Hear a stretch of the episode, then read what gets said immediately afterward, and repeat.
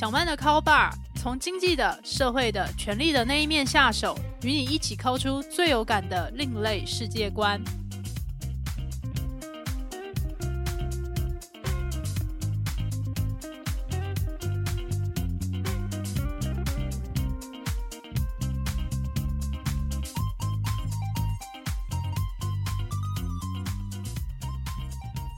各位听众朋友，大家好，欢迎来到小曼的 Call Bar。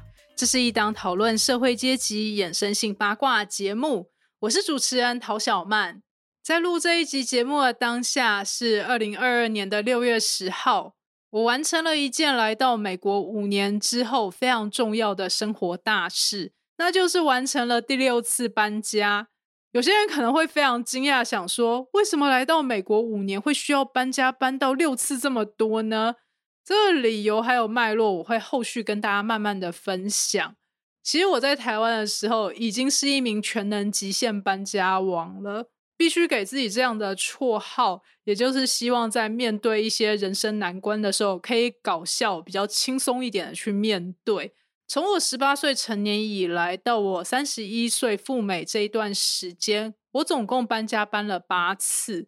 前面一次是因为我的父母他们想要换一个生活环境，之后则是因为我大学毕业之后想要离开家去寻求经济独立还有生活独立，所以也就追着工作到处跑。在追着工作跑的时候，有时候也会被房东告知说，接下来我住的那个地方，他的小孩要结婚，所以还要接收，或者是他另外做了哪些资产的调整计划。所以我也就要去另外寻找我住的地方。每次遇到这种大爆炸，我也就发现我累积了很多在台湾生活或者是在美国各地生活的经验、搬家，还有这些等等的这一些小故事。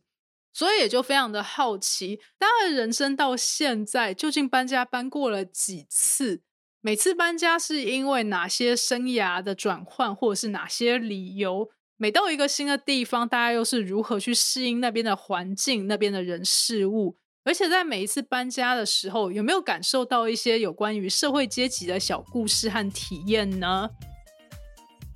想来，在二零一七年的时候，因为我的先生他前往美国念书、攻读博士班的关系，我也就展开台湾、美国两地跑的生活。一年会在台湾待上四分之一的时间，去接一些工作，去完成一些杂事；另外四分之三的时间回到美国去执行这些工作的委托，并且去耕耘自己的创作计划。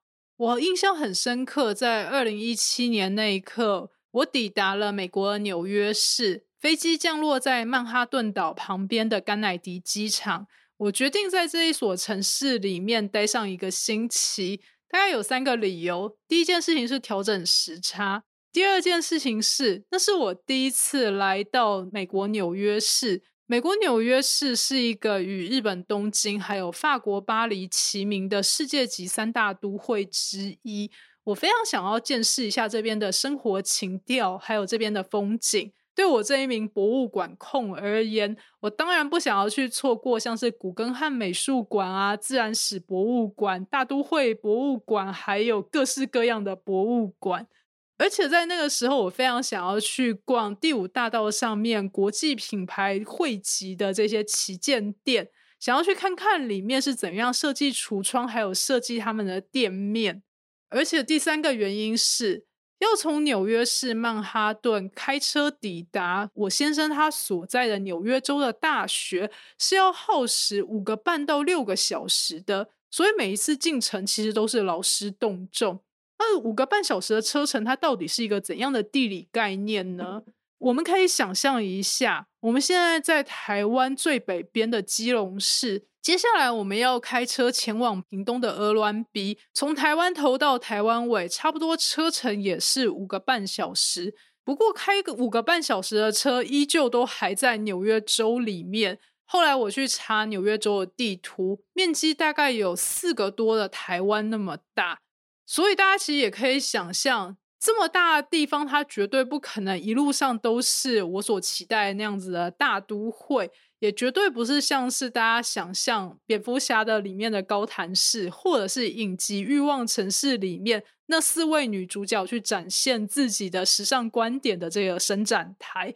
在我先生念的那个学校，它其实就是一个被州立森林包围，然后旁边都是农场或者是林地，然后全部都是自然风光，其他的都会设施通通没有的一间在乡下的学校。这间学校过去是以农业研究起家，后来则是加入了一些近代科技研究的领域。这样讲起来，大家也可以想象，那个小镇里面。所有的工商业都是为了去服务来这一所大学念书的学生，还有来这里工作的教职员。所以，如果我想要把握都市生活，然后感受都市生活的便利的话，那就好好的去呼吸一下纽约市的空气吧。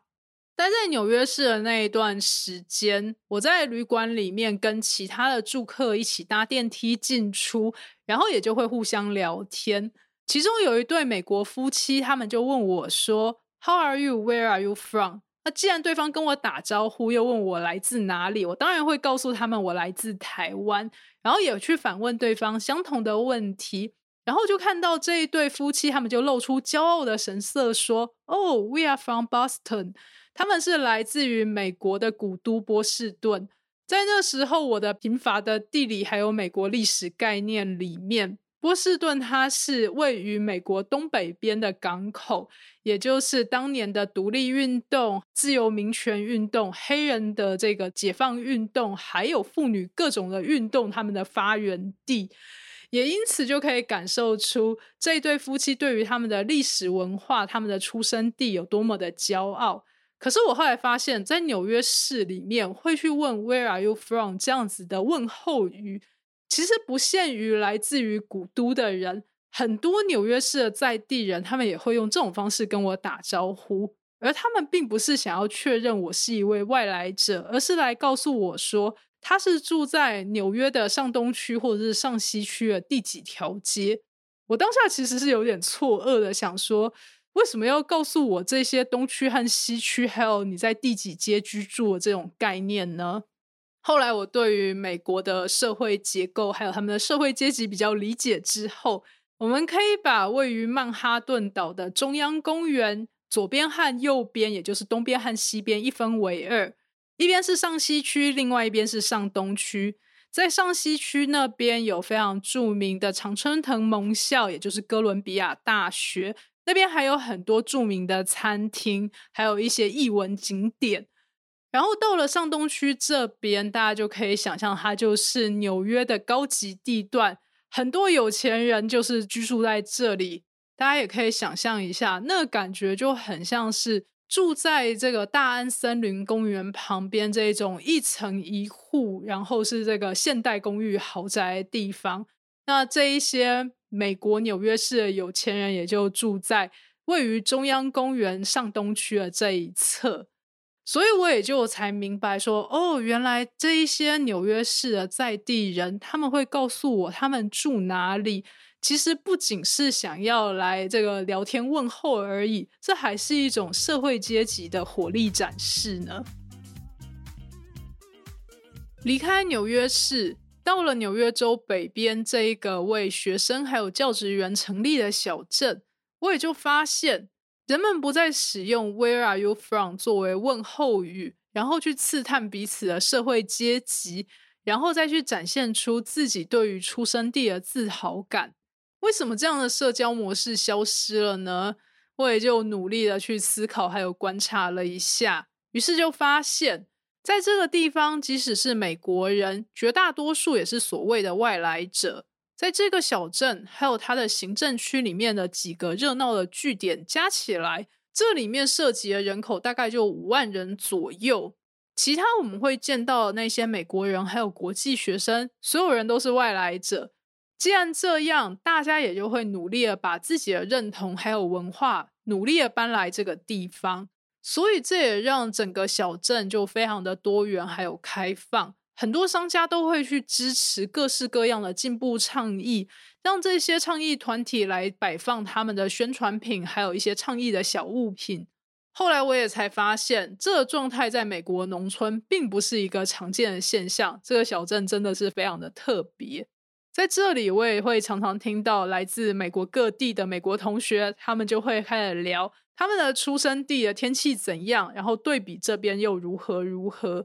以前我会觉得，为什么社交要聊天气啊？后来就觉得天气真的有很多东西可以聊，例如他们就会说：“哎，这个小镇真的是非常的偏僻。”而且天气真的很冷，冬天又一直下雪。我们是不是应该要去临近大概一个小时左右车程的大城市，到那里的大卖场去买一些过冬的衣服还有装备呢？讲到冬天会下雪，这真的是完全超乎台湾人的生活常识。过去我在台湾的时候，听到气象预报说合欢山要下雪了，我就会有一种嗯，冬天来了呢的感觉。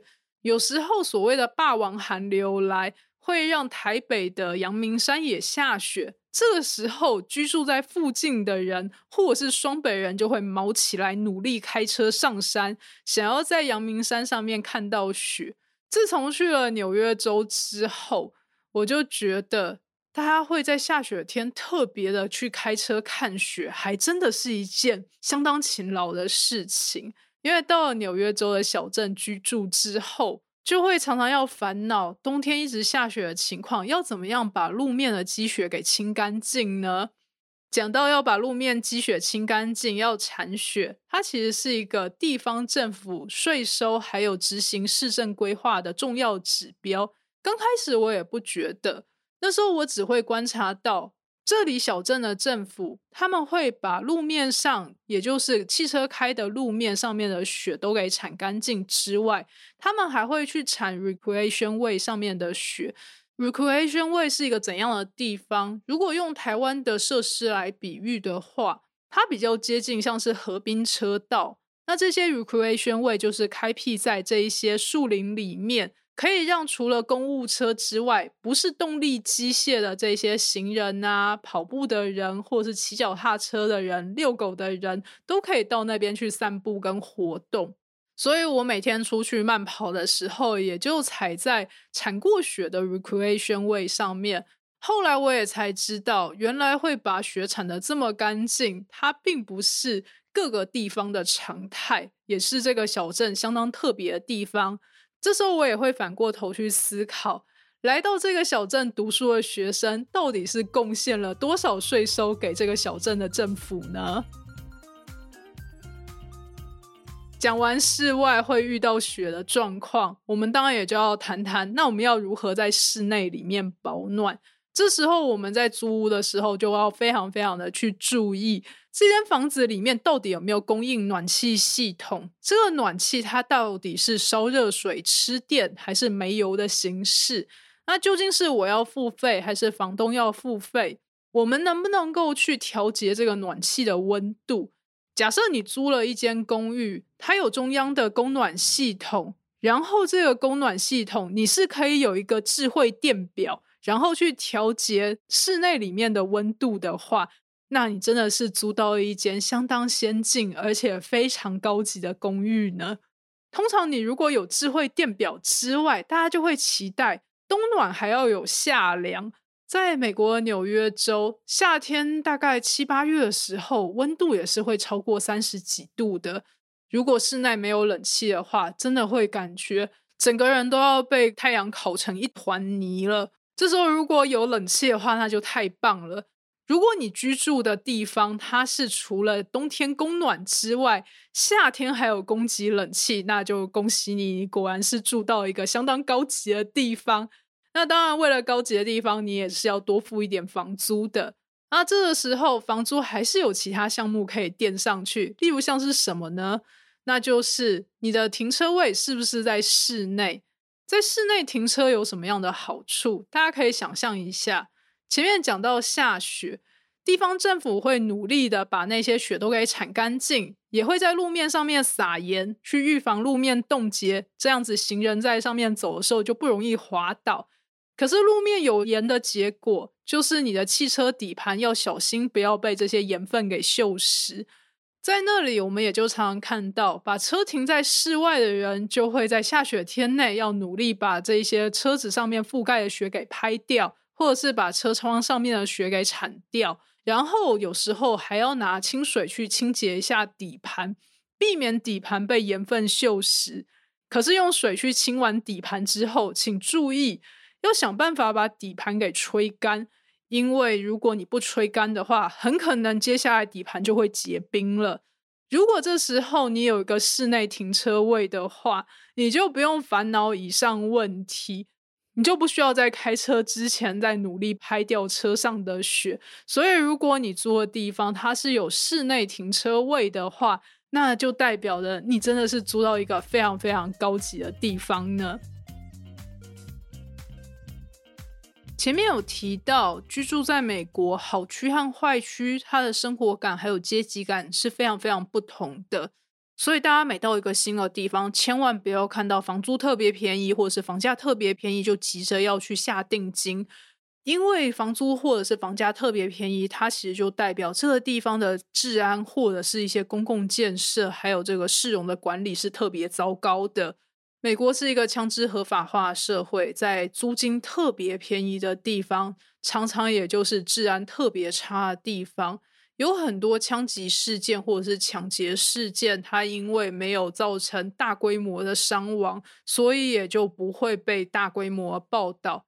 但是我们去查一些地方的新闻，还是会得知相关的资讯。这个时候，大家也应该要去查查地方政府，他们是不是有足够的税收去支应那一些市容的规划和维护。例如，像是冬天有没有去铲雪，一天铲个几次，铲雪范围到哪里，到底铲的干不干净。再来，则是我们居住的室内，它有没有一个比较先进一些的冷气还有暖气的供应系统。再来，我们也应该要去注意这个居住地到底有没有停车位。这停车位是怎样的形式？在室内还是在室外？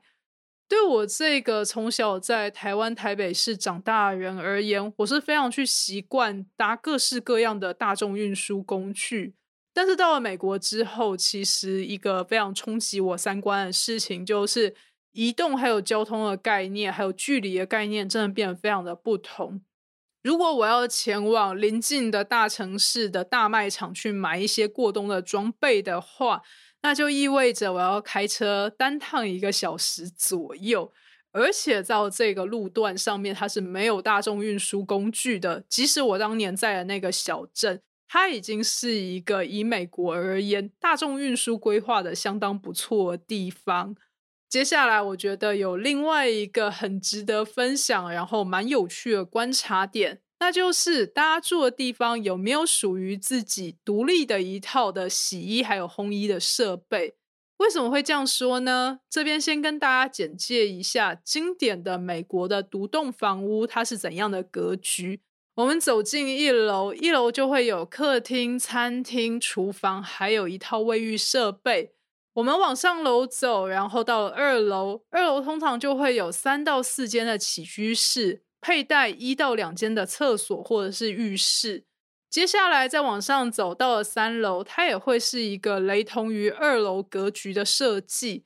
在美国独栋房屋里面，其实很少会有四层到五层楼以上的。到了四层和五层楼以上，其实常常也就是一个公寓的格局了。以国际学生来说，一开始是不太会去买一整栋或者是租一整栋这样的独栋房屋的，所以大家通常也就是用分租的形式。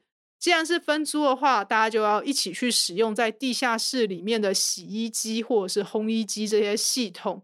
在地下室里面，它还会有锅炉或者是冷暖气的供应系统。地下室也是比一个比较阴冷的空间。所以大家也就会在这边存放一些不是食物，然后不会坏掉的东西，例如像是一些园艺的器具啊，或者是冬天的滑雪装备，还有夏天划独木舟的这些独木舟或者是桨。如果你住的是公寓的话，假设你的公寓它不是一个非常近期落成的新公寓，或者是一间非常高级的公寓的话，它通常是不会有管线去设计这些排污水和给水给这些洗衣机还有烘衣机使用的。所以也就意味着，在你的这一个公寓里面，你是不会有自己的洗衣机还有烘衣机。你要走到地下室，或者是到附近的商店街。去跟其他人共用公用的投币式，或者是用手机 App 付费的这些洗衣机，还有烘衣机。但其实每次我去使用这些公用的洗衣机的时候，心里都有一种矮油的感觉。为什么会矮油呢？我真的不太确定上一个住户或者是上一个人他到底洗的是什么东西。如果他上一轮洗的是一些脚踏垫，或者是三年没洗的地毯的话，我实在是不太想把我的内衣裤洗在下一轮里面。每次看那个洗衣槽，我都在想说，到底干不干净啊？我是不是应该要去买一个专门洗洗衣槽的洗洁剂，然后把这些洗洁剂投下去，来确保我的衣服有没有洗干净？可是问题是在我洗进洗衣槽之后，我又不确定下一个住户到底会丢什么东西进去。既然如此，看到这些衣服洗得香香的之后，我也就很像是把脑袋埋进沙子里面的鸵鸟，看着这些衣服有被洗得香香的，我就想说：好，既然香香的，我就想说他们就已经干净了。好了，而且那时候我也就注意到。这些住户或者是使用这些投币式的洗衣机和烘衣机的人，他们会直接把所有的衣服通通塞进烘衣机里面。身为一名台湾人，我其实是不太习惯使用烘衣机这个设备的。尤其居住的这些地方，以美国的内陆或者是各个地方来说，其实都很明显比台湾干燥很多。照理来讲，应该是一个晾衣服的好地方啊。可是值得注意的是，无论你是住独栋的房子，还是你住的是公寓，这些地方有阳台或者是露台，但是大家不会在阳台和露台上面架设这些晒衣架或者是晒衣杆。正确的用法是，美国人他们会去拿躺椅，然后在旁边架起烤肉架，然后架起桌子。接下来大家就在这边一边晒太阳，一边烤肉、喝啤酒、聊天。但是大家都不会在这边晒衣服。诶，这究竟是为什么呢？这个疑问我是到了二零一八年的夏天才获得了解答。在二零一八年的夏天，我跟我先生在暑假的时候就前往了加州的戏谷去实习。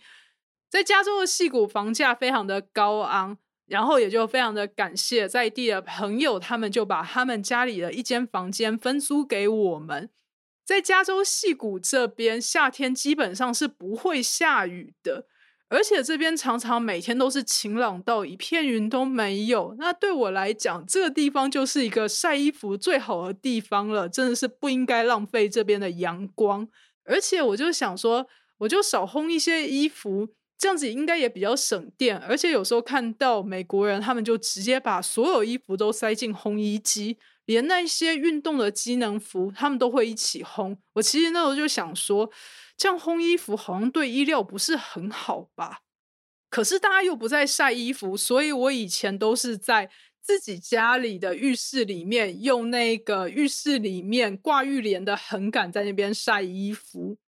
到了加州之后，我就很想要把衣服拿到室外去晒，但是就被这位房东的朋友阻止了。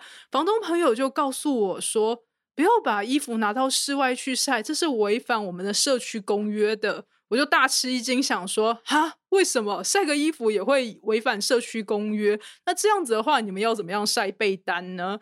然后房东就告诉我说，在美国，如果你在室外晒衣服的话，它其实就是一个贫民窟的象征。如果你要遵守这个社区的公约，或者是这个社区他们想要营造出一个他们是中产阶级居住地的形象的话。所有人都不准在自己的阳台或者是在室外去晒衣服，被看到的话是会被罚钱的。所以在那时候，我也就有一种惊讶的吃手手的感觉。原来光是在晒衣服这一件事情上面，就有这么明确的社会阶级存在了。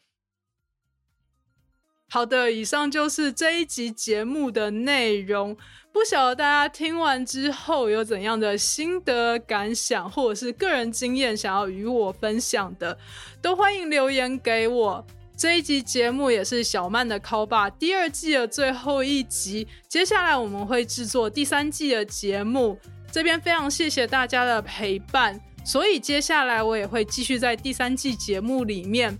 分享各种社会阶级的衍生性八卦，我们下一期再会。本集节目由主持人陶小曼、合作伙伴阿宽共同制作。如果你喜欢小曼的 Call Bar，欢迎给我五星评分，然后追踪、订阅、分享给你的亲友，一起 call 出更有趣的世界观哟。